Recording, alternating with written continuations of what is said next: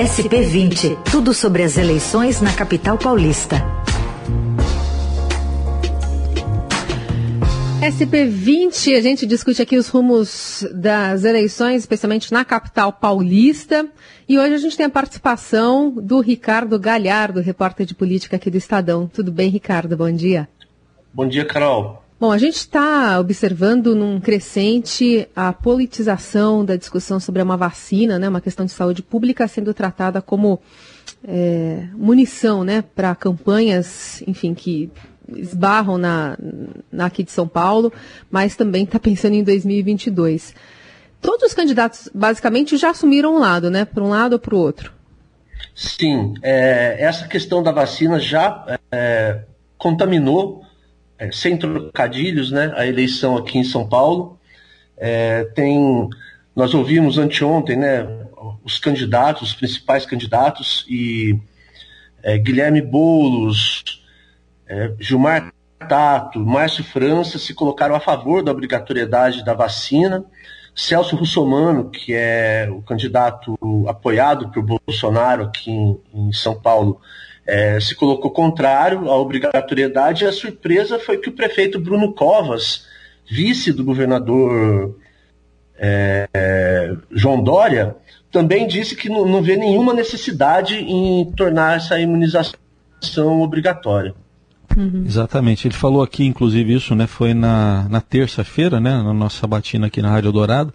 Agora, uh, uh, em termos aí de nacionalização da campanha, essa polarização tende a aumentar aí, está demonstrando que assuntos talvez mais próximos do eleitor estão sendo deixados de lado, pelo menos nesse momento? Nesse momento, com certeza sim, né, eu acho que desde ontem, é, quando o presidente reagiu... O presidente Bolsonaro reagiu daquela forma, né, a, a, a decisão do, do seu próprio ministro da Saúde, né, o Pazuello, de comprar quarenta e seis milhões de doses da, da vacina é, chinesa que está sendo produzida pelo Instituto Butantan em São Paulo. Isso é muito importante salientar. É, não se fala de outra coisa, é o assunto da política no Brasil. E é bom para alguém essa nacionalização da, da campanha aqui em São Paulo? Porque até as propagandas, né, estão associando a um é, é o candidato do presidente, o outro é o candidato do governador, né, tem paródias envolvendo é, jogos de futebol, enfim, para falar que quem leva cartão ou não, mas enfim, sempre associando, né, a figuras importantes. O Lula está entrando agora na campanha de Gilmar Tato. É, o, o, quão, o, o que, aliás, quem perde mais, né, nessa discussão muito é, envolvendo os caciques de cada partido ou ala da política? Eu acho que perde o eleitor de São Paulo, né, porque uma, uma eleição municipal é para se discutir os temas da cidade. Mas isso já era previsto. É, com, um governo, com um governo tão polêmico quanto é o governo Bolsonaro, É, já era bem claro antes de, do início da campanha que essa eleição seria muito nacionalizada, e é o que está acontecendo. Bom, em relação ainda a essa polarização, tem outro aspecto que é essa, né, de, de tentar envolver na discussão os padrinhos de, de cada um. É, esse terreno aí vai continuar a ser percorrido, pelo jeito? Pelo jeito, sim, para quem tem padrinhos, né? É, porque você pega um Guilherme Boulos, por exemplo, ele não tem um padrinho, embora o P SOL e ele próprio tenham projetos para o futuro, para dois mil e vinte e dois. Mas é, e, essa eleição em São Paulo tem essa peculiaridade, né, de que praticamente todas as principais candidaturas estão atreladas a algum projeto para dois mil e vinte e dois.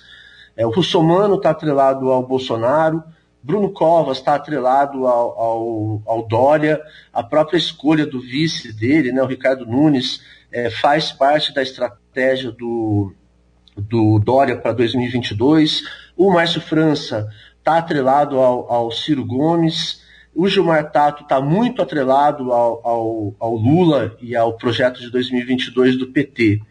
É, inclusive, é, tem uma novidade, né, que a gente é, publicou é, ontem, que o P T é, passou um ofício para todas as instâncias partidárias pedindo que no dia vinte e sete, que é o dia do, do aniversário de setenta e cinco anos do, do ex-presidente Lula, que todos os candidatos do partido, que tem é, programas de T V, usem os programas de T V para defender é, a anulação das condenações do Lula e, e a, a, é, é, que o, o Lula possa reaver os seus direitos políticos.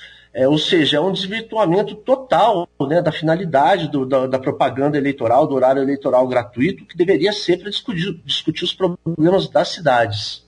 Completamente. Bom, estamos tentando fazer isso aqui, tanto na S P vinte quanto é, nas sabatinas que o Estadão tem promovido e também aqui na Rádio Eldorado.